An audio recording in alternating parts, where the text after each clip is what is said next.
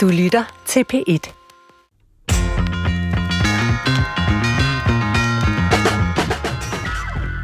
Velkommen til dagens udgave af Brinkmanns Brix, som bliver en anelse anderledes, end det plejer at være.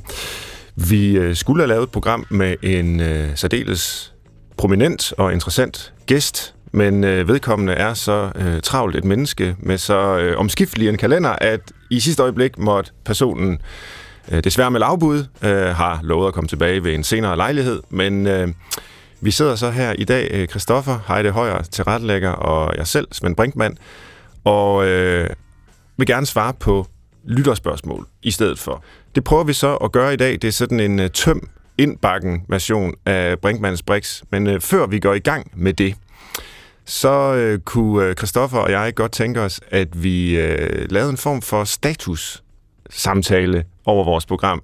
Man kan ikke kalde det en medarbejderudviklingssamtale, men måske en programudviklingssamtale.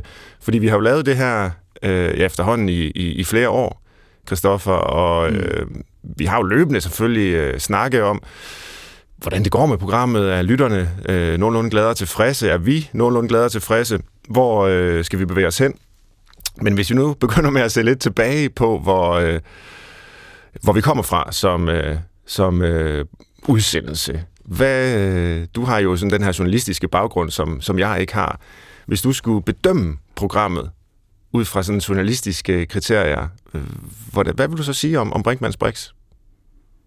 Så, altså, vi er jo, så dumper vi en lille smule. Gør vi? Ja, oh. men det er en god ting, fordi vi øh, netop ikke har, øh, hvad kan man sige, konflikt og øh, klassiske nyhedskriterier som, øh, som vores pejlemærker.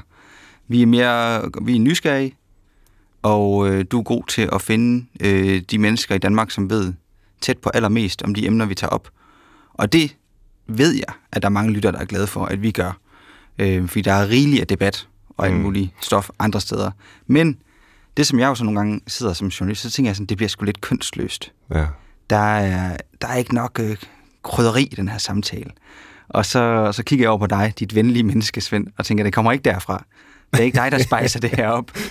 Tænker du nogensinde, jeg kunne godt være lidt mere yderliggående, eller lidt mere prægtigt mere til, til vores gæster? Ja, en gang imellem, og jeg har da også... Øh, jeg kan godt huske, at jeg har haft øh, sådan en oplevelse af, efter at have lavet en udsendelse, at ah, okay, ham der var jeg godt nok meget uenig med om et eller andet, og det kom ikke helt til udtryk. Men det er jo nok, fordi jeg sidder her ikke bare som, øh, som, som forsker og som øh, sådan en, en, en offentlig debattør, eller, eller hvad jeg nu har af rolle der, men som, som vært. Øh, vi inviterer folk ind, og øh, jeg har svært ved som vært at, at, ligesom at overfalde folk eller lave revolverjournalistik. Øh, det ved man, man bliver udsat for, hvis man kommer ind i 21 søndag eller debatten eller sådan et eller andet, hvor, hvor det er det, der er formålet. Og virkelig trykprøve en politikers holdning eller sådan et eller andet. Det er ikke formålet her. Her er formålet at blive klogere. Altså, det gør jo ikke noget, hvis der er debat i studiet i vores udsendelse. Øh, altså, uenighed, og, mm. øh, og, og bølgerne må gerne gå højt og sådan noget, men det er ikke et selvstændigt formål, at det skal være sådan. Men savner du det, som, øh, som ja, det siger du så, du savner, at jeg måske øh, trykker dem lidt mere på maven, eller viser min egen øh, holdning og uenighed? Mm, ej, jeg, jeg synes jo faktisk, at fordelen er, at vi får lov til at høre folks argumenter foldet ud, mm. og ikke nødvendigvis skal have modargumentet lige med det samme. Det kan komme, det kan være, det ikke kommer.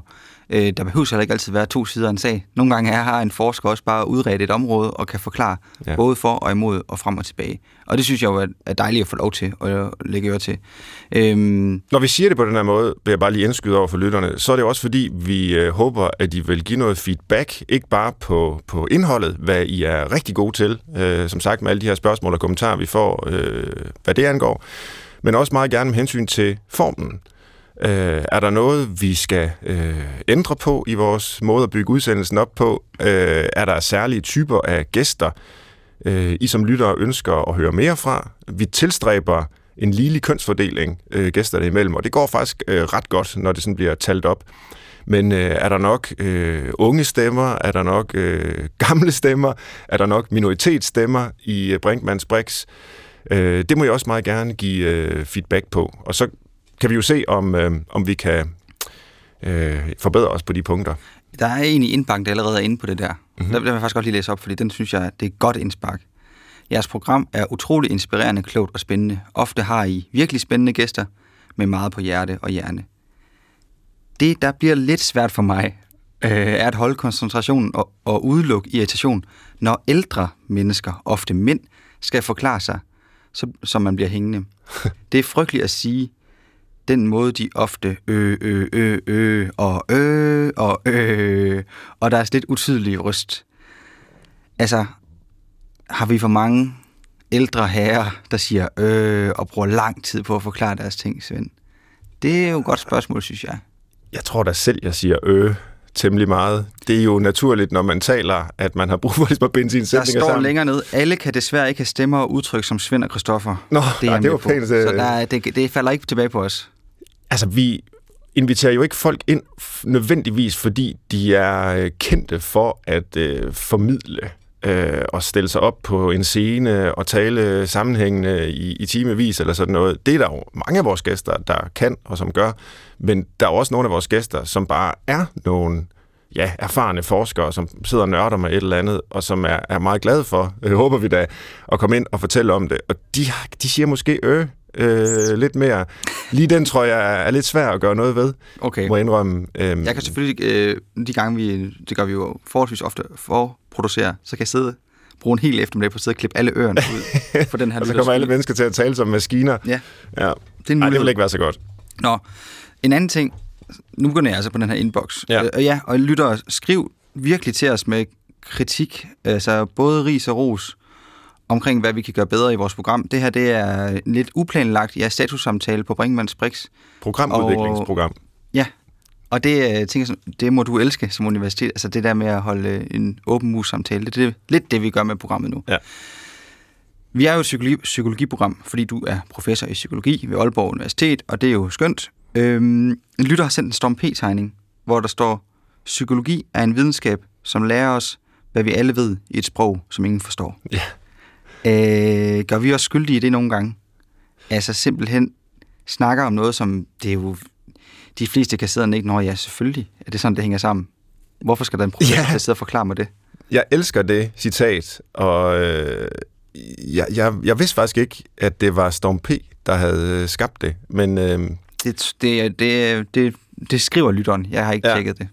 Øhm, jeg har også hørt det på engelsk nemlig. Oh. Uh, at, at psykologi er the science of what everyone knows, but said in a way that no one understands, eller, eller noget i den stil.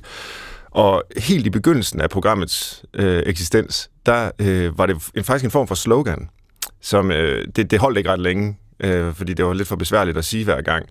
Men, men der sagde jeg, at øh, psykologi er videnskaben om det, alle mennesker godt ved i forvejen, sagt på en måde, ingen mennesker forstår. Og i Brinkmanns Brix, der prøver vi at sige noget, ingen mennesker ved i forvejen, og sagt på en måde, som alle mennesker forstår. Ja, det er et dårligt slogan. Det, ja, det, det var før er mega tid, langt og høre. dårligt. Ja, det var før din tid.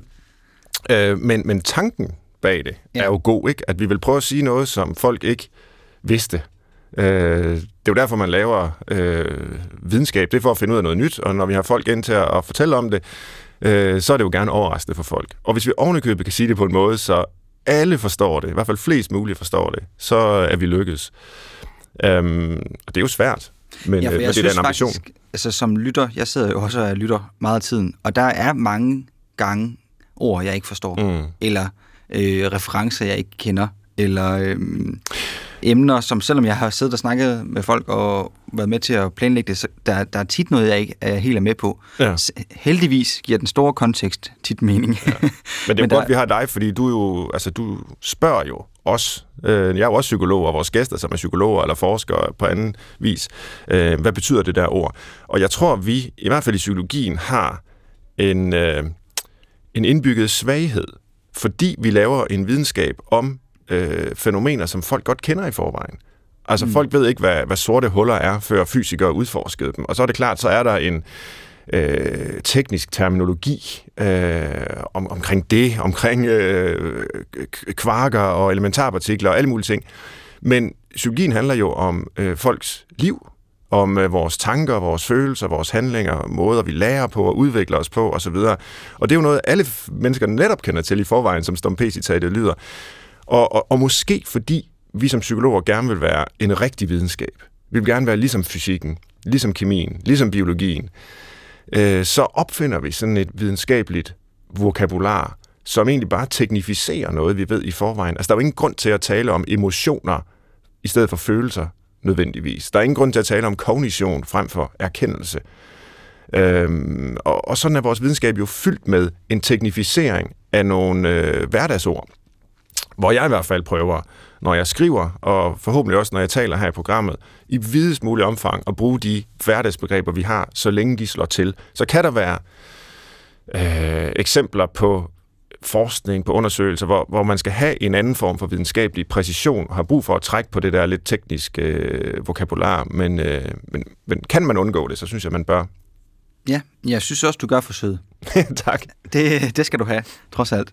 Øhm, i den her status-snak, er der så øh, er der noget, er der noget, du synes, tilretlæggeren skal op sig omkring? Nej, men jeg, så kunne jeg måske øh, spille bolden lidt tilbage, hvor du sagde, at øh, øh, jeg måske godt nogle gange som vært kunne gå lidt mere til stålet. Det var ikke lige det udtryk, du brugte, men altså være lidt mere sådan i, i debatmodus. Og, øh, og det er jo sådan set din rolle at, at, at skyde noget ind fra sidelinjen, som vi ikke i vores almindelige samtale i udsendelsen kommer ind på. Og øh, det er du god til, men øh, hvis, altså, måske gå endnu mere til stålet der.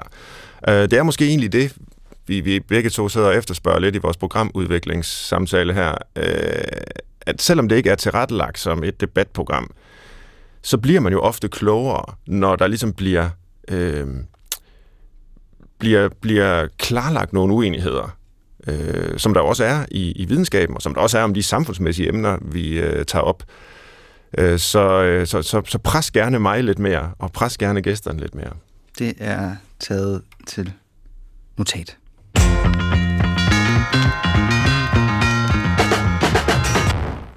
Nu åbner jeg inboxen, øhm, og det er jo knap så forberedt i dag, øh, som jeg gerne ville have været. Der er nogle gange, så omskriver jeg lidt og får det lige til at lyde lækkert. Men vi går lige på hårdt med lytter, der spørger, hvordan finder mennesket sit formål i livet? I mange år har man hørt mantraet follow your passion eller find your purpose, men det er det, øh, men er det, hvad folk gør, og er det, hvad der giver folk et godt liv. Vi virker meget optaget af at finde vores mening med livet igennem vores gøren. Så hvordan finder man vejen i dette? Det er jo virkelig et øh, nu starter vi fra spændende toppen. spørgsmål. Ja. Og øh, et, som vi alle sammen bør stille os. I hvert fald fra tid til anden. Nok ikke hver dag. Det er lidt for stort at, at starte dagen på hver eneste dag. Men øh, mit umiddelbare bud på en form for svar, nu prøver jeg at tage en masse forbehold, Ja. det vil være, at, at man måske ikke bare skal se formålet i, i vores øh, liv, eller i ens øh, liv, som noget helt individuelt. Altså der taler vi jo om, at et, et menneske kan have et kald. Der er noget, der kalder på en. Øh, og, og, og man skal ligesom gå den vej, som, øh, som der er udstukket. Man har nogle særlige evner, eller der er et eller andet særligt, der rører sig osv. Og det, det kan der jo godt være. Jeg tror, det er de færreste øh, af os. Jeg havde i hvert fald ikke sådan et kald, da jeg var øh, ung eller barn eller øh, ung voksen. Altså, det var lidt tilfældigt, jeg endte med at læse øh, psykologi, sådan set. Og jeg kunne have læst alt muligt andet, og formentlig været lige så øh, glad og interesseret i at fordybe mig i, i, Ja, men i det, men det fag. hører jeg tit folk sige, der er ældre. Sådan, det var bare tilfældigt, og så endte jeg på den her hylde, og alt er godt.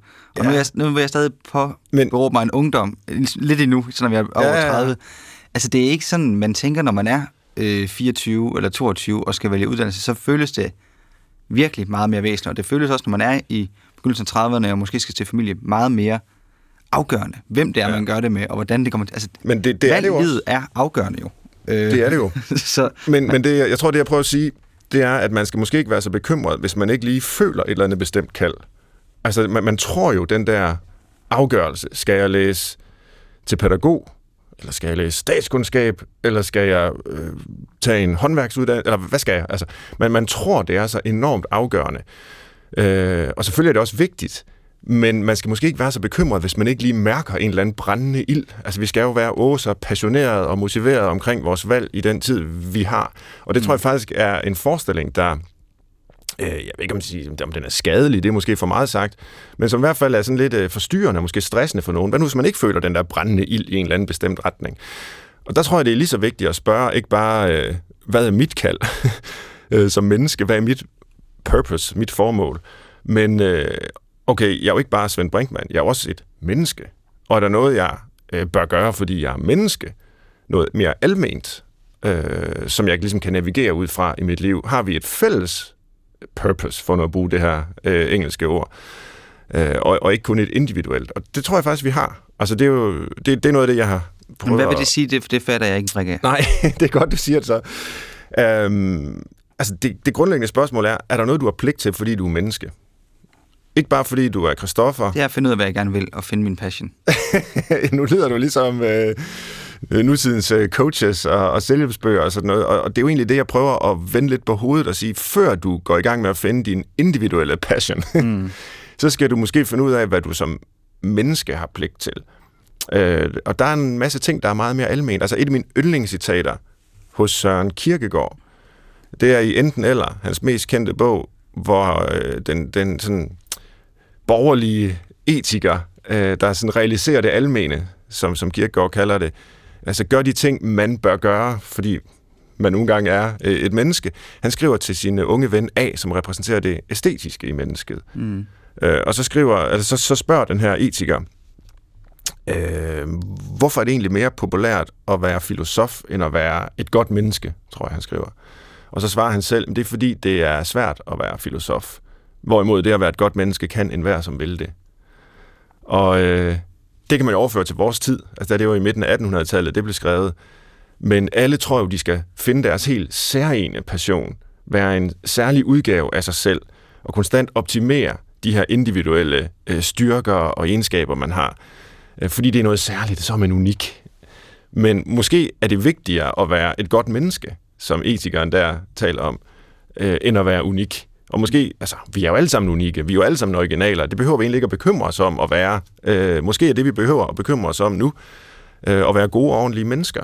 Og det, det burde jo være det kald, vi alle sammen har. Øh, at man stod op hver morgen og ikke kun spurgte, hvordan kan jeg blive den bedste udgave af Svend Brinkmann i dag, men øh, hvordan kan jeg blive et nogenlunde øh, ordentligt, hederligt eksemplar af Homo sapiens i dag? Øh, det er det almene spørgsmål, som jeg tror er vigtigt at stille, og jeg tror faktisk også på en lidt spøjs måde, at det vil være en befrielse for mange, at de kan, øh, kan orientere sig i deres liv ud fra de her sådan lidt mere almene og meget gerne etiske kategorier. Fordi det er jo kun mig, der er Svend Brinkmann.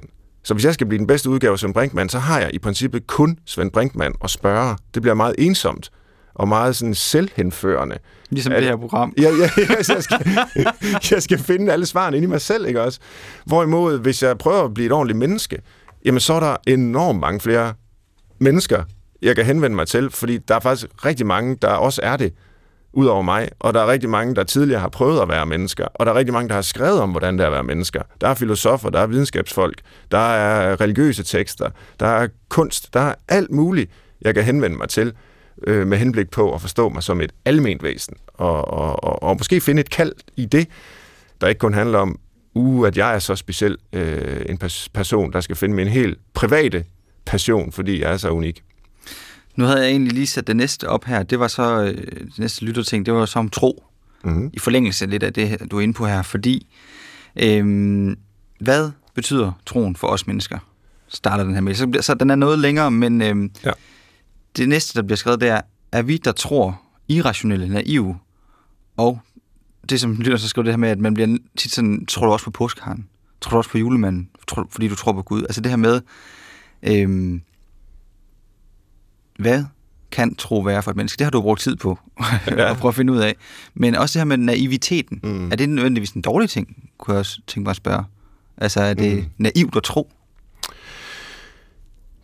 Det er jo virkelig et af de mest komplekse begreber, øh, i hvert fald i mine øjne og ører, det her trosbegreb, som vi overhovedet har. Øh, fordi det er klart, det kan jo henvise til en religiøs tro. Mm-hmm. Altså en tro på noget, som måske er overnaturligt, som ikke kan forklares videnskabeligt. Det kan være et liv efter døden, det kan være Det er en præst, der spørger, så det går ud fra, det er ja, her sammenhæng. ja. Øhm, men, men det giver så bare et nyt problem, der består i at forklare, okay, hvad, hvad, hvad mener du så med religiøs tro? Og hvor går grænsen for, hvornår en tro er religiøs og på noget overnaturligt, og hvornår en tro for eksempel bare er på det gode, på det etiske. Jeg talte lige før om øh, det her kald, hvor, hvor det almene og det etiske faktisk kan tillægges betydning i et liv. Det kan jeg jo ikke bevise. Øh, det er jo i, i, i, en for, i en eller anden forstand en trossag, som jeg lever mit liv ud fra, og som jeg nu sidder og prædiker her i radioen for den lytter, der spurgte lige før. Så, så, så tro er jo mange ting, og mm. altså, når man går i seng om aftenen, så tror man jo også, at man overlever natten og vågner igen næste morgen og kan fortsætte sit liv. Øh, hvis man forstår tro som tillid, øh, tillid til, at øh, verden består nogenlunde, øh, øh, og at andre mennesker som regel vil mig det godt, at de normalt fortæller mig sandheden, når jeg spørger dem om noget, øh, at vi kan regne med hinanden. Øh, så har vi jo altså Løstrup, vores nationalfilosof, næst efter Søren Kierkegaard, eller måske ved siden af ham, øh, vil jo kalde det en, en suveræn eller en spontan livsytring. At vi simpelthen ikke kan leve uden den her øh, tillid til hinanden og til verden. Og øh, øh, en gang imellem bliver den tillid jo selvfølgelig øh, øh, skuff, at vi bliver skuffet, øh, og, og tilliden bliver til mistillid. Men, men det skal der ligesom være en grund til. Der skal være en grund til at føle mistillid, hvorimod tilliden ikke kræver nogen begrundelse. Den er spontan. Hvis det er en form for tro, så har vi alle sammen en tro, vil jeg påstå, som mennesker. Men ønsker vi at kalde det en religiøs tro? Tja, det kan man jo diskutere. Løstrup ville selv sige, at det lå en religiøs tydning nær, mm-hmm. øh, og tale om, om tilværelsen på den her måde. Men man kan også tyde det på andre måder, man kan også tale om det på andre måder. Men jeg tror rigtig mange sådan almindelige, hvis der var en præst, der skrev ind, sådan almindelige sådan lutheranske præster, der voksede op i sådan det, det grundviske Danmark, øh, de, de, de vil egentlig mene, at når vi taler om, om tro, så, så er det meget sådan nogle ting. Altså, fordi jeg kan jo ikke tro, at... Øh, konkret, at jorden blev skabt, øh, som der står i, øh, i det gamle testamente. Eller på påskeharen. Eller på påskeharen, eller for den sags skyld, at, øh, at, at, at, at en person døde og opstod øh, fra de døde. Altså, det, det, den, der, den der form for det, tro på det overnaturlige, altså det er jo i mine øjne en overtro. Og hvis man siger, at det er nødvendigt for at have en religiøs tro, så har jeg ingen. Mm. Men, øh, men jeg mener egentlig, at, at men er det så naivt, er bredere. der gør det? Øh, nej, jeg synes ikke, det er naivt. Altså, det, der er naivt, det er i mine øjne, hvis man tror, at det eneste, der har nogen værdi i vores liv, det er det, der kan bevises videnskabeligt. Det mener jeg er naivt. Fordi vi, fordi vi lever i vores liv øh, med netop en tro på kærlighed og på tillid, som jeg var inde på, på måske tilgivelsens øh, betydning, på alle mulige ting, som ikke lader sig bevise videnskabeligt, men som fylder i vores liv.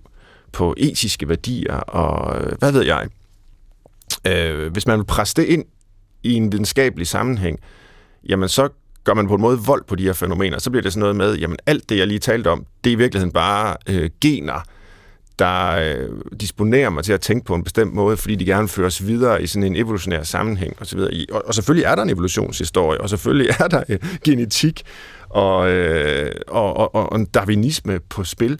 Men det er jo ikke det samme som, at alt i tilværelsen kan forstås lige præcis ud fra den logik. Det mener jeg faktisk er naivt. Altså jeg tror ikke selv på, på evigt liv, eller på påskeharen, eller på nogle af de ting, men jeg synes ikke, det er... Nej, jo, måske er det nævnt at tro lige præcis på påskeharen, men altså på, på de ting, som øh, de store religioner handler om. Øh, selvom jeg ikke opfatter mig selv som et, et troende menneske i, i, i den religiøse betydning, så synes jeg ikke, man er naiv, fordi man har sådan en tro.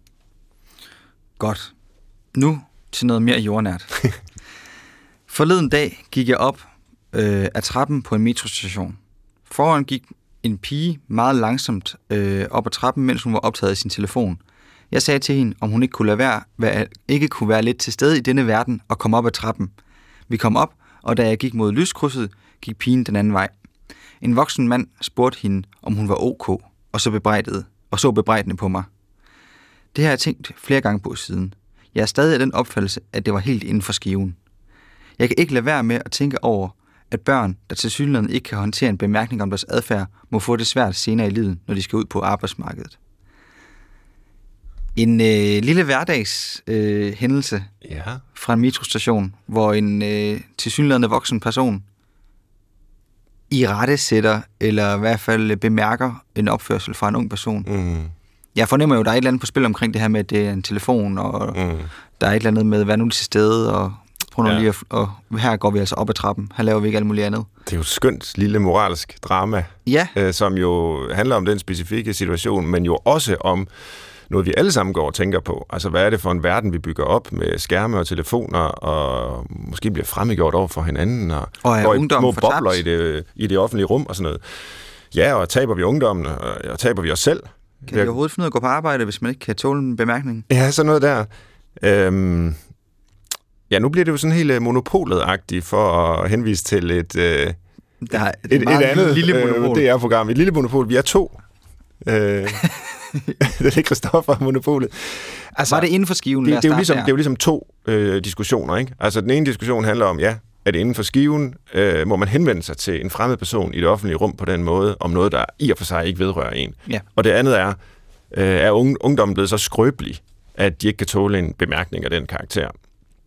Øh, hvad det første angår, så må jeg indrømme, at jeg aldrig selv kunne finde på at henvende mig til en person, der ikke generede mig, men som bare havde en øh, adfærd, som i øvrigt var fuldstændig almindelig, øh, men, men som af en eller anden grund øh, optog mig, eller som jeg var bekymret for. Men det generer jo den her person. Det generer den person, men altså, jeg, jeg synes sådan set ikke, det er inden for skiven. Jeg synes, det er uden for skiven, hvis jeg, nu vil jeg så høre din holdning om lidt, Christoffer, Ja. og, og, og bryde ind i en anden persons intimsfære, øh, og sige øh, mere eller mindre eksplicit, det du gør der, øh, det, det, det ser mærkeligt ud. Øh, øh, hvad, hvad sker der med det, ikke? Altså, hvis nu personen øh, altså, havde opført sig uanstændigt på en eller anden måde, øh, så er det jo fair nok at, at påtale det.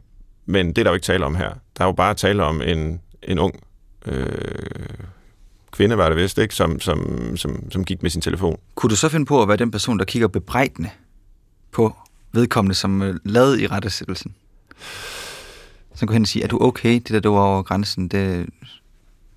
Altså det er på en måde også, synes jeg, overdramatiseret. Nu, nu ved vi jo ikke, hvordan den her øh, person har set ud. Altså øh, den unge kvinde med telefonen, der, der blev påtalt.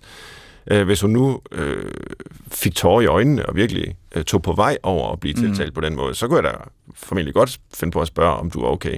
Men hvis hun bare gik videre og kiggede på telefonen fortsat, øh, så er det jo på en måde også en øh, træden ind i den persons intimsfære. Ja, Jamen, hvorfor skulle jeg ikke være okay, kunne man sige. Øh, herregud, der er bare en eller anden, der har sagt et eller andet til mig. Øh, det, det sker en gang imellem, og jo, mm. går vi jo alle sammen rundt med de her telefoner, så man, man kunne, skulle gå og sige det der til, til alle og enhver. Øh, så man hurtigt blive sådan en politimand i det offentlige rum. Og, og det er nok det, jeg ikke bryder mig om ved, ved lytterens øh, adfærd. Øh, modigt, og, og tak for, at det bliver beskrevet og sendt ind her, øh, så vi kan diskutere det. Men... Øh, men det er den der politimandsagtige ageren i det offentlige rum, det, det synes jeg sådan set ikke hører hjemme. Så kan man skrive et læserbrev om det, eller man kan skrive om det på sociale medier og sige, øh, det er også for galt, at vi alle sammen går og kigger ned i vores telefoner hele tiden, når vi færdes øh, rundt omkring. jeg synes, det der er er, noget mere interessant i det der med, hvis man nu... Havde det nu været øh, en person, der gjorde det bag rettet i en bil, sidder sms'et og været Ja. uopmærksom, så så havde er man vi... til fare for andre jo. Ja, så havde man klar været med til bolden, Ja. det er helt i orden, det må du gerne i rette sætte. Præcis. Men her, for at prøve at tale øh, det inden for skiven igen, så er det jo trods alt en vej. Det er en vej op ad en trappe. Der, skal ligesom, der er noget trafik, der skal foregå. Mm, okay, øh, ja. Man kan ikke bare gå, altså hvis du står på en rulletrappe, kan du heller ikke øh, gå hvileløst op og ned. Øh, altså man bliver nødt til at, at, at sådan indrette sig lidt, trods alt, når man er i det offentlige rum. Man Ja. kan ikke bare gå med den der Nej, nej, jamen, det er rigtigt nok. Men altså, hvis ikke man går med sin telefon, eller står på sådan en rulletrappe op fra, fra en station øh, med, med telefonen, så står man måske i sine egne tanker. Øh, skulle man så også i ret sætte folk, der bare sådan stod og ligesom faldt i staver på den her rulletrappe, og sagde, hvad, hvad har du gang i? Prøv lige at flytte dig. Må eller- man falde i stav bag sit ret? Jamen, det, men man sidder jo netop ikke bag sit ret her. Nej, nej. Man, man må ikke falde i søvn eller øh, falde i staver på den måde bag sit ret, og man må ikke kigge på sin telefon bag sit ret. Men det må man godt på en rulletrap. Det, altså, hvis man fylder det hele, så kan man sige, undskyld, øh, kan du ikke lige flytte dig lidt? Jeg, vil, jeg har brug for at komme forbi. Det er jo helt legitimt og inden for skiven. Men det der bare at påtale en, en, uskadelig, en adfærd, der er uskadelig for, for alle andre, øh, fordi man synes, den ser forkert ud, det, det, det synes jeg er uden for skiven. Synes du ikke det? Jo, det tror jeg også, jeg synes. Ja. Øhm, men er det en generationsting? Det er så det Kan andet. de holde til det, de unge? Skal de kunne holde til det? Altså, jeg vil da håbe, at man kan holde til, at en eller anden person henvender sig til en på den måde. Øh, fordi det er nok ikke sidste gang, det kommer til at ske. Øh, og jeg synes også, man skal passe på, når man... Altså, vi har også i vores udsendelser ofte haft ungdommen på briksen. Diskuteret de mange øh, diagnoser, de får, hvor stressede de er, de reformer, der konstant bliver lavet af deres øh, uddannelser og institutioner, og hvad ved jeg, der, der på den måde presser dem. Øh, og så taler man om, at, at de, de er blevet alt for skrøbelige og ikke kan håndtere det der, og der er curlingforældre, og hvad ved jeg. Øh, jeg synes, der er en stor diskussion om, hvordan ungdommen har det, øh, hvor vi godt kan tale om skrøbelighed og sådan noget, som skal holdes adskilt fra sådan nogle hverdagsmøder, som øh, den her lytter øh, skriver om. Øh, det, det er jo altså ganske uskyldigt, det, det der foregår der. Øh, selvom jeg synes, det er uden for skiven, så er det ikke noget stort problem, at det er uden for skiven, og det bør et menneske kunne holde til at blive ramt lidt uden for skiven, om jeg så må sige. Øh, men, men der, hvor der er noget at diskutere i lidt større målestok, synes jeg, det er øh, det her med, jamen, skyldes ungdommens problemer ikke bare, at de ikke får modstand nok? Ja. Skyldes det ikke bare, at vi køler for dem? Mm-hmm. Og de er jo i virkeligheden utrolig forkælede. De lever i et af verdens rigeste og mest velfungerende samfund med gratis adgang, fri adgang til, til i hvert fald gratis adgang til uddannelser og, og alle mulige privilegier. Og alligevel, så slår det ud med stress og angst og depression og alle mulige diagnoser, hvad ved jeg. Øh, og der, der, der vil jeg bare sige, og det er faktisk en af mine kæpheste, at øh, der er rigtig meget forskning, der tyder på, at man ikke bliver stærk som menneske, som barn eller ung, af at blive hærdet af, at nogen tilrettelægger modgang og modstand for en. Øh, det er sådan set... Yes. jamen, det er ret simpelt. Det har været så nemt. Man kan tælle op. I, i den engelsksprogede litteratur kaldes det adversity. Øh, det er lidt svært at oversætte til dansk, men det er sådan nogle... Øh, altså uheldige begivenheder, man kan blive udsat for. Det kan være, at man mister en forælder. Det kan jo være meget øh, traumatiserende og, mm-hmm. og slemt for et barn selvfølgelig. Øh, det kan være, at man bliver mobbet. Det kan være, at man bliver syg. Det kan være, at øh, forældrene mister jobbet, og, og man må flytte. Og, altså, det kan være, at ens forældre kommer i fængsel. Whatever. Altså, dem kalder man jo så adversities. Og, og man kan sådan nærmest matematisk øh, tælle op. Altså, hvis, hvis du har en af dem, jamen, så stiger risikoen for, øh, at der sker noget dårligt i dit liv, øh, så og så meget. Hvis du har to, så stiger det endnu mere. Tre, så stiger det endnu, endnu mere. Og er der fem, øh, jamen så øh, bør advarselslamperne begynde at blinke. Altså modstand gør ikke stærk. Øh, I modsætning til, hvad vi går og siger, så gør modstand svag. Altså Nietzsche bliver jo i tid og utid citeret for det her med, det der ikke slår dig ihjel, det gør dig stærkere. Men det er forkert. Det der ikke slår dig ihjel, gør dig svagere. Hvis du en gang har haft en depression og er snublet, så stiger risikoen desværre for, at du får det igen. Hvis du en gang har været i fængsel, så stiger risikoen for, at du ender i fængsel igen. Og sådan er det med næsten alt dårligt. Øh, det, det, øh, det risikerer at, øh, at ligesom hobe sig op for Men dig. jeg forstår godt, at hvis jeg havde haft en depression, så har jeg brug for den fortælling i mit liv, at det overlevede jeg, og så kan jeg også overleve alt muligt andet skidt, der bliver Mm. kastet i hovedet på mig, som der nu engang gør i ens liv. Ja. Altså, er det ikke en øh, helt legit måde at takle udfordringer på? Altså, det er jo ikke nogen dårlig fortælling at have om sig selv, at øh, jeg klarede det her. Øh, så kan jeg nok også klare det ene og det andet. Og mm-hmm. den kan jo også være øh, sand. Altså, det kan jo være rigtigt nok. Det, der bekymrer mig, det er bare, at vi måske undlader at række ud til folk, der har det svært. Undlader at hjælpe hinanden.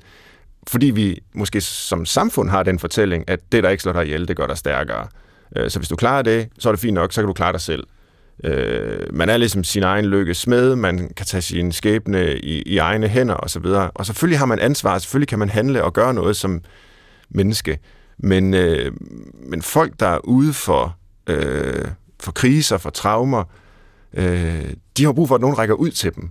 Og ikke bare står og kigger og siger, ej, hvor, nu karikerer jeg selvfølgelig synspunktet, men ej, hvor heldigt du blev udsat for det, fordi nu bliver du kun stærkere af den modgang der. Og problemet er nok i virkeligheden de der børn, der bliver kølet for, fordi de ikke møder den tilstrækkelige modstand. De undersøgelser, der er af dem, vi kalder curlingbørn, de tyder faktisk på, at de klarer sig rigtig godt. Mm-hmm. De børn, der får problemer i vores samfund, det er dem, der får for lidt opmærksomhed, for lidt kærlighed, for lidt nærvær, og ikke dem, der får for meget. Yes, lukket. Case closed.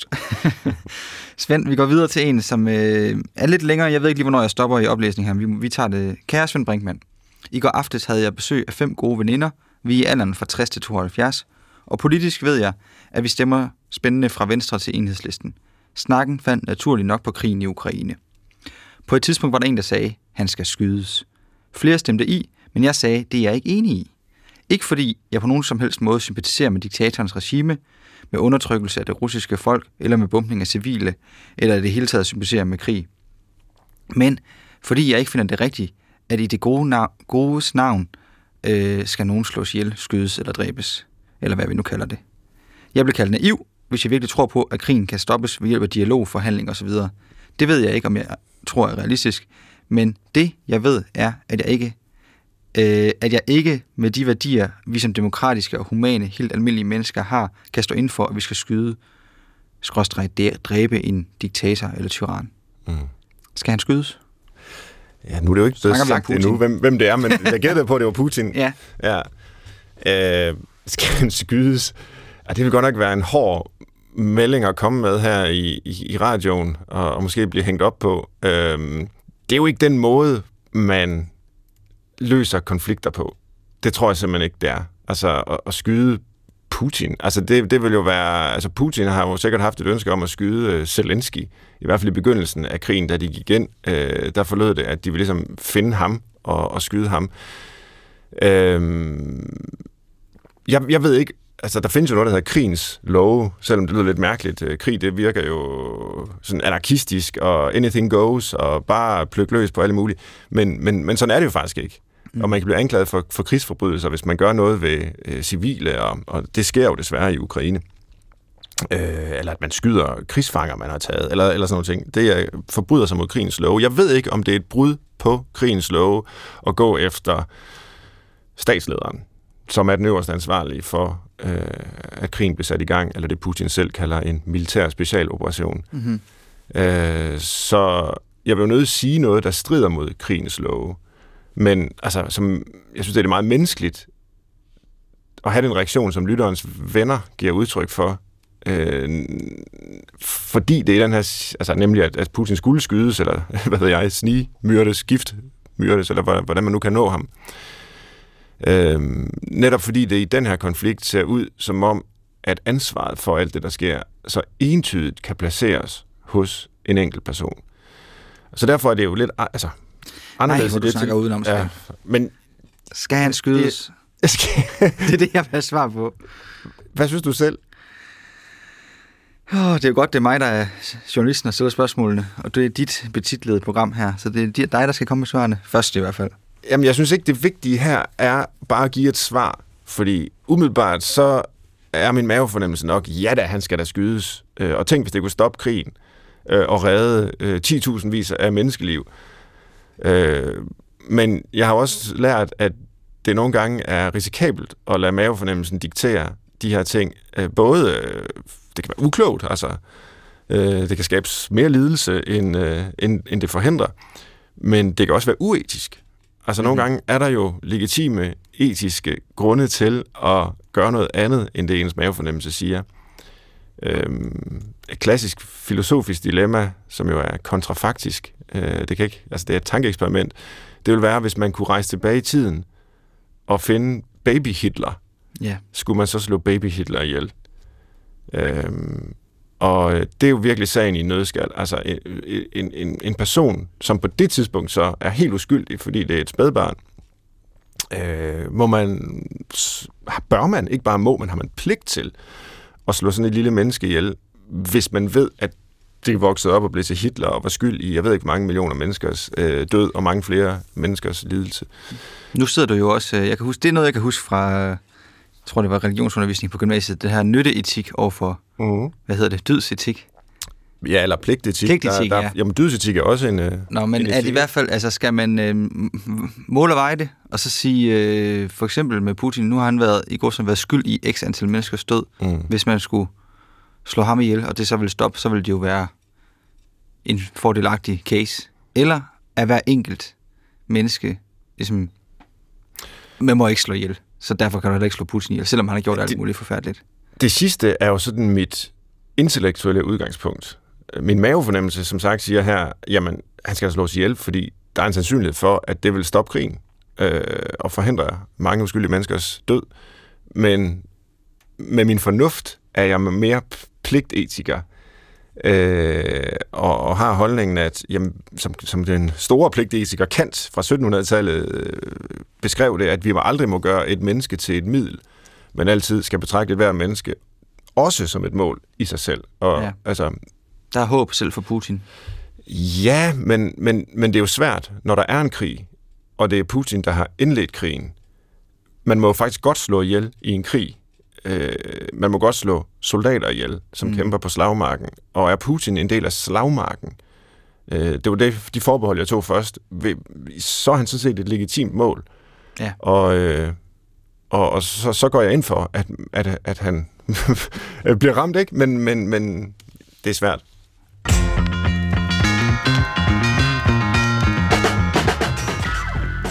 Nu skal vi jo sige, at du lytter til Brinkmanns Brix. Der er ikke noget manus i dag, fordi der er, gæsten ikke er kommet, så øh, Så vi sidder bare helt tavse og lytter til vores jingle. ja. Men du lytter til Brinkmanns Brix, som i dag handler om øh, lytterspørgsmål, er, som tager udgangspunkt i lytterspørgsmål, øh, fordi vores øh, prominente gæst desværre i sidste øjeblik måtte melde afbud, og så kan I sidde derude og gætte på, hvem kan det mon være, og hvorfor skulle Elon Musk noget andet den dag, hvor han havde lavet en aftale med Brinkmanns Brix og så ja, vi videre. har gjort jointsene klar. Ja. Ja, det var ærgerligt. Ja. Øhm, Så vi laver en programudviklingssamtale, lidt i analogi til tidens medarbejderudviklingssamtaler, men vi svarer også på en masse lytterspørgsmål, som er kommet til vores øh, e-mailadresse. ja, og det øhm, er sikkert at sige, at alle jer, der er trætte af at høre på Svend og jeg, skriv det til os, brinkmannsbrix.dr.dk. Øh, vi tager imod ris og ros i dag, så kom med det hele. Vi har brug for at blive øh, skærpet i vores øh, P1-program her. Blive Ja. endnu bedre, og der er kritik den bedste vej til det. Hvor ser du os om øh, tre år, Kristoffer? Det var det, man blev spurgt om til en øh, medarbejderudviklingssamtale. på toppen af iTunes-listen. Danmarks mest lyttede program. Vi slår Genstart og Sara Monopolet og Mørkeland og hele Mulechausen. Er det ikke sådan lidt øh, et ensporet kvantitativt mål? Bare Jo. at have flest mulige lyttere. Jo, men det er det, vi vil have. det er det, være du vil bedste. have. Ja. Ja. Øhm, Svend, Ja. vi skal have i gang i mailboksen igen. Jeg er en kvinde på 28, single, barnløs og har absolut ikke lyst til at få børn. Siden det for cirka to og et halvt år siden gik op for mig, at det er der ikke nogen, der tvinger mig til, er det som om, der er lettet en sten fra mit hjerte. Det er ligesom om, det altid før han har været i kortene, for det er jo bare det, man gør, hvis man er normal. Alligevel ligger spørgsmålet og dulmer, jeg tror, det egentlig skal stå Ulmer. ulmer, i baghovedet. Er det noget, jeg kommer til at fortryde? Der er jo desværre en udløbsdato. Mm.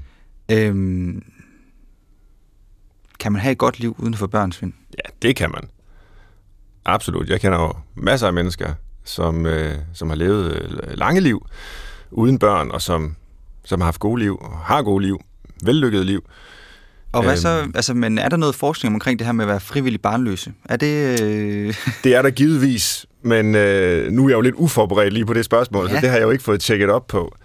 Øhm, men det er jo fordi, jeg Altså- tænker, det er sådan lidt blevet, et forholdsvis øh, det er klart, moderne den ting. ufrivillige barnløshed øh, vil jo givetvis være svær at håndtere for en hel del mennesker. Absolut. Hvis man har det her store ønske om at få et barn eller børn, og ikke kan, øh, så er der jo andre muligheder. Der er de tekniske, der er adoption osv.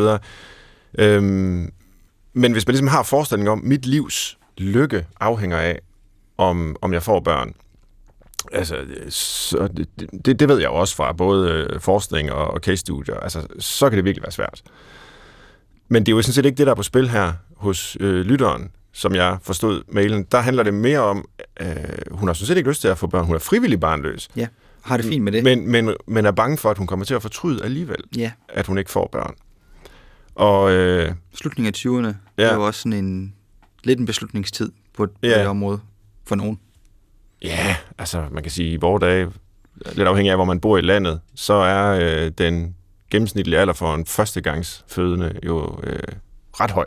Altså, Ja, ja. Så der er masser af år at løbe på. Øh, så man kan altid udsætte beslutningen, og så er det på et eller andet tidspunkt jo for sent. Ja. Men øh, Du har tre børn. Ja. Er du glad for det? det vil være meget kontroversielt at svare nej, men, men jeg er heldigvis glad for at være far, og jeg er glad for mine børn. Og så fordi, jeg synes, det er, det er lidt svært spørgsmål at svare på, fordi det jo er op til personens Ja. øh, ved og vel, og hvad der vil gøre en glad og så videre. Og så Ja. videre. Men jeg vil gerne spørge til det her med at have så... Og, øh, altså, hvad giver det at få børn? Mm. Hvad er det for et liv? Øh, du har tre styks, og øh, ja. altså, var, var det velovervejet? i- Var det frivilligt? Det var det. Øh, fuldstændig. Men øh, forskningen i folks lykke hen over livsløb viser faktisk, at når man får børn, så bliver man mindre lykkelig. Og det er jo så målt på sådan nogle lidt hvad kan man sige, primitive, kvantitative skalaer, hvor lykkelig er du. Men, men der falder lykkeniveauet hos folk, der får børn. Så i hvert fald i, i midten af livet, der er folk, der ikke har børn, lykkeligere end folk, der har børn. Og det kan lytteren her jo så øh, tage med sig som, som en parameter, ja. Kan man sige. Ikke? Øh, jeg, jeg, jeg synes selv, der er... Ja, så, så, bare lige for at gøre den færdig, så kan man sige, hvorfor dog det? Og det er jo selvfølgelig fordi, at man får et stort ansvar, når man har børn. Det afskærer en fra at gøre nogle ting. Øh, der er nogle helt basale ting, at man bliver holdt vågen om natten og bekymrer sig øh, for det ene og det andet, når de er små, og for det tredje og fjerde, når de bliver teenager og ikke kommer hjem om aftenen og, og så videre. Øh, så så det, der følger en masse besvær og bekymringer med. Jo, men der følger heldigvis også en masse mening, og forhåbentlig også øh, glæde øh, med. Ikke? Øh, jeg kan huske, da jeg selv blev far for første gang, så var der en af mine øh, venner, som jeg kendte fra filosofistudiet, som jeg oprindeligt læste, som sagde til mig, sådan lidt filosofisk, tillykke, nu er meningen med dit liv sikret, i hvert fald de næste 18 år. Ja. At det der med at gå rundt og ikke helt vide, hvad skal jeg i mit liv, hvad har egentlig værdi, øh, al den slags sådan lidt sådan eksistentielle luksusovervejelser, øh, bliver lidt ligegyldigt, når man får et barn. Fordi så ved man bare, okay, det her lille væsen har jeg ansvar for. Øh, det er lige nu øh, min livsopgave at, at være en god forælder for det her barn. Så meningen er sikret. Det er på en måde øh, ret sjovt sagt, men også meget, meget fint og klogt. Og i forlængelse af det vil jeg sige, vi har faktisk også fået, nu kan jeg ikke huske, vi har haft det med i et program før, men vi har fået flere mails om det her med den øh, i godsøjne øh, ulykke, det er, når ens børn så flytter hjemmefra Ja. efter de 18 år. At der Mm. også kan være et tomrum der, så det kan være endnu et argument. Det slipper man jo så også for, hvis Ja. man ikke får børn. Du øh, har Ja, 18 år, du, hvor du så selv skal finde meningen med dit liv. Ja. Man kan så sige, når de flytter hjemmefra, så er man jo stadigvæk øh, børnenes forældre. Øh, så det er jo ikke, fordi Bevares. sådan, det, det, det, det bare stopper der. Øhm, men jeg kunne tænke mig at måske forholde mig til en lidt, jeg ved ikke, om det er en større dimension, men en anden dimension i lytterens spørgsmål, og det er jo den her altså frygt for at gå glip af noget, Ja. som jeg selv har været meget interesseret i, fordi det er jo i mange sådan, øh, samfundsforskers øjne karakteriserer vores tid måske mere end nogen anden, at Og vi det, har det er sådan en ultimativ ting, netop fordi der også Ja. er en udløbsdato. og det kalder vi FOMO, ikke også? Ja. Det skriver damebladene om, og selvhjælpsbøgerne. Hvad gør man, hvis man lider af the fear of missing out? F-O-M-O, FOMO. Og øh, der tror jeg virkelig, at man skal forstå, at man altid går glip af noget i sit liv. Altså, hvis man vælger at få børn, så går man jo glip af nogle andre ting, man så ikke kan, fordi man har de her børn. Øh, og hvis man vælger ikke at få børn, ja, så går man så i sagens natur glip af de oplevelser, man kan have med at være forældre og, og, og kende til de her børn og Men- følge dem. Så altså, det er jo bare et vilkår, og, og det har det på en måde jo altid været, men vi opdager det jo først som mennesker, når vi har mange ressourcer og faktisk kan træffe nogle valg, at vi kan gå til højre eller venstre. Det har vi jo ikke altid kunnet. Øh, måske en lille elite, men heldigvis har vi jo fået rige samfund, hvor flere og flere har øh, stadig flere muligheder. Øh, altså, vi har fået prævention, så man kan undlade at få børn, for eksempel. Øh, og så er det pludselig et valg, øh, om jeg vil det eller ej. Øh, og og det, det er jo en god ting. Men, men det kommer med den pris, at øh, man så kan være i tvivl om, man træffer det rigtige valg. Der synes jeg lidt, nu du gør dig skyldig i den der indledning, vi havde, med at psykologi er en videnskab, som lærer os, hvad vi alle ved i sprog, man ingen forstår. Ja, Selvfølgelig vælger man noget fra, når man vælger noget andet. Men Ja, det er du ret. Øh, øhm, lad os gå videre til en, til en anden en, hvis vi lige skal nå den sidste. Øhm, jeg vil gerne foreslå, at der sættes fokus på det fænomen, fænomen, at mennesker udvikler sig og skifter mening. Mhm. Det sker mere eller mindre elegant eller glidende. Nogle erkender det klart og sætter det i tale, mens andre enten ikke selv erkender det, eller vælger ikke at i tale sætte det. Er det for eksempel nemmere for en filosof eller videnskabsmand at skifte mening, end for en politiker? det burde det være. ja. Altså, man kan sige, jeg, jeg, jeg er tit sur på politikerne øh, over, at de øh, simpelthen bare i, altså selv når de bliver konfronteret med for eksempel forskning, der viser, at den politik, de påstår virker på en måde, den vil højst sandsynligt virke på en anden måde. Og så holder de alligevel fast i det, de mener. Fordi der er en eller anden, øh, der, der er sådan et ansigtstab i at sige, Nå, okay, jamen, så ændrer jeg standpunkt. Det burde der jo slet ikke være. Det burde være skønt, at man bliver klogere og sige, tak fordi du fortæller mig om det. Øh, nu er vi alle sammen blevet klogere. Men er det ikke også sådan lidt sådan og, og en sådan burde det være i tilgang. Lige- til Jo, jo, jo. livet? Men det, jeg så bare vil sige med det, det er, at øh, jo ikke engang videnskabsfolk har nemt ved at skifte mening. Nej. En af de berømte sådan, analyser af, af videnskabers udvikling, det er sådan en klassiker, øh, en, en videnskabsfilosof, der hed Thomas Kuhn, der har indført det her paradigmebegreb øh, til at beskrive øh, for eksempel, hvordan øh, Aristoteles fysik bliver erstattet af sådan en mekanisk fysik med Newton, der så bliver erstattet af relativitetsteori med Einstein og kvantefysik med Bohr og sådan noget. Altså sådan, den grundlæggende måde at opfatte den her øh, videnskab på forandrer sig.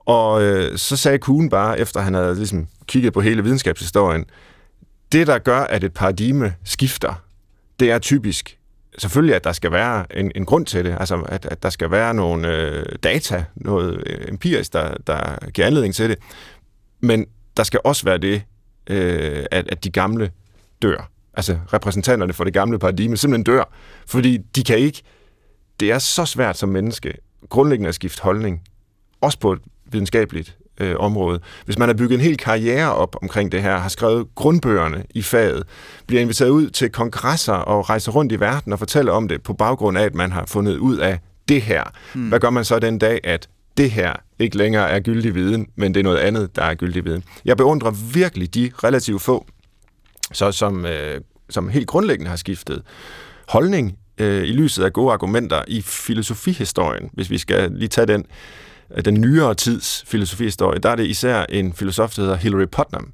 Han er død nu, og var jo en mand, selvom han hed Hillary, øh, som var kendt for, sådan faktisk flere gange i løbet af sin øh, karriere som, som akademisk filosof, at skifte standpunkt.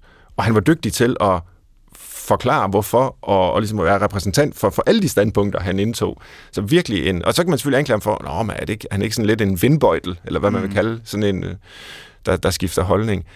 Når man gør det med udgangspunkt i ny indsigt, så er det jo fantastisk, at man kan gøre det. Hvis man skifter holdning bare for at, hvad ved jeg, blive populær et eller andet andet Men sted, så, så er det jo ikke så... dig et politisk parti, der gjorde det? Det ville da også være underligt. Altså hver gang der kom en ny rapport, hov, nu synes vi noget, det, det modsatte af det, vi gjorde før. Er der ikke brug for idéer, ideologier? Jo, jo, jo. Øh, hvad kan man sige? Det er jo ikke heller ikke eksakte videnskaber, man altid kan få afklaret det ene og det andet. Jo. Altså, der er vel brug for grundlæggende måder at beskue tilværelsen på. Det er der. Og det er der også i, altså, det er der i politik, ikke? Altså, der er brug for nu kalder du det ideologi, det kan vi, vi kan jo kalde det mange forskellige ting, ikke? Øh, der er nogen, der er konservative, det er måske så ikke en ideologi, vil de i hvert fald selv sige, men, men et opgør med ideologier, så er der nogen, der er liberale, og så er der nogen, der er socialister osv. Øh, jeg har stor respekt for, at man har et grundsyn på, hvad mennesket er for et væsen, hvad samfundet er, og hvordan man opbygger det bedst mulige, mest retfærdige samfund øh, i lyset af de væsener, vi nu engang formodes at være. Og så kan man være socialist, eller liberal, eller konservativ, eller noget helt fjerde. Det, som jeg synes er irriterende, det er, øh, når liberale partier faktisk ikke ønsker at være liberale, fordi det ikke lige er populært at være det, eller når socialistiske partier øh, giver køb på deres grundværdier, eller når konservative, eller hvad ved jeg ikke, altså det, er jo ikke, det, det, det gælder across the board, det her, at... Øh, at man følger folkestemninger. Hvordan hænger det sammen, det du sagde lige før? Poli- det er jo godt at skifte mening. Ja, men... Med ny indsigt. Men her taler vi om øh, grundlæggende værdier og menneskesyn. Der synes jeg, det er dårligt at skifte mening, øh, hvis man gør det, fordi at en folkestemning er skiftet. Men jeg synes, det er godt at skifte mening. Det var det eksempel, jeg gav. Hvis en forsker kommer og siger, at den politik, du har tænkt dig at føre ud i livet, øh, ud fra øh, det her hensyn, det vil faktisk virke stik modsat. Øh, Hvad vil du sige, hvis en liberal politiker kommer og siger, hov, jeg har fundet ud af det der socialisme. Det er sagen. Jamen, det er jo fint nok. Altså, hvis det er udtryk for en oprigtig holdningsændring. Øh, før anså jeg mennesket for at være et øh, individ, der bærer på nogle individuelle frihedsrettigheder, og det er det vigtigste. Og nu anser jeg mennesket for at være en del af et kollektiv i udgangspunktet, og vi skal ligesom øh, øh, sikre en form for lighed i det her kollektiv, først og fremmest. Altså, der er jo ingen socialister, der vil benægte, at individets øh, frihedsrettigheder er uvigtige. Der er heller ingen liberale, der vil benægte, at der findes kollektiver og fællesskaber. De lægger bare vægten forskellige steder. Mm. Og, øh, og det, det, det, det er da fint nok, at man som menneske bevæger sig rundt i det der politiske spektrum, hvis det sker med udgangspunkt i øh, at man faktisk har tænkt sig om og er blevet klogere. Hvis det sker, fordi at chancen for at få en ministerpost er nok større, hvis jeg øh, siger noget andet i morgen, end jeg gjorde i går, så er det jo øh, lidt mere anløbent. Nu er vi ved at være ved vejs ende. Øhm, ja. Status på statusprogrammet, det er slut. Vi har ikke nogen liste i dag. Nej. Øh, vi kan bare sige goodbye, Ruth. Og tak, tak for nu. Svend, hvad med dig? Hvor ser du os om tre år? Sender vi stadig? Det er jo det første spørgsmål.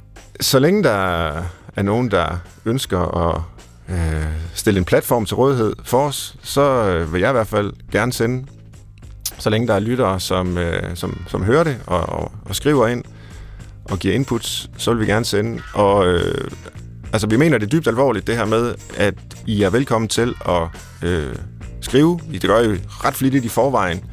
Fortsæt endelig med det, og altså også gerne med hensyn til, hvordan det her program skal udvikle sig øh, fremover. Det kan også være, at det ikke skal udvikle sig. Ja. At vi bare skal fortsætte præcis som vi gør. Øhm, det kunne være dejligt.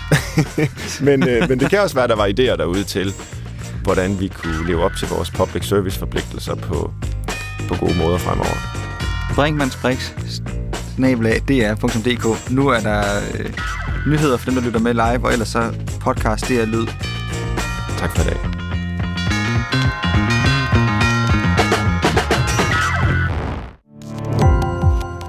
Gå på opdagelse i alle DR's podcast og radioprogrammer. I appen DR Lyd.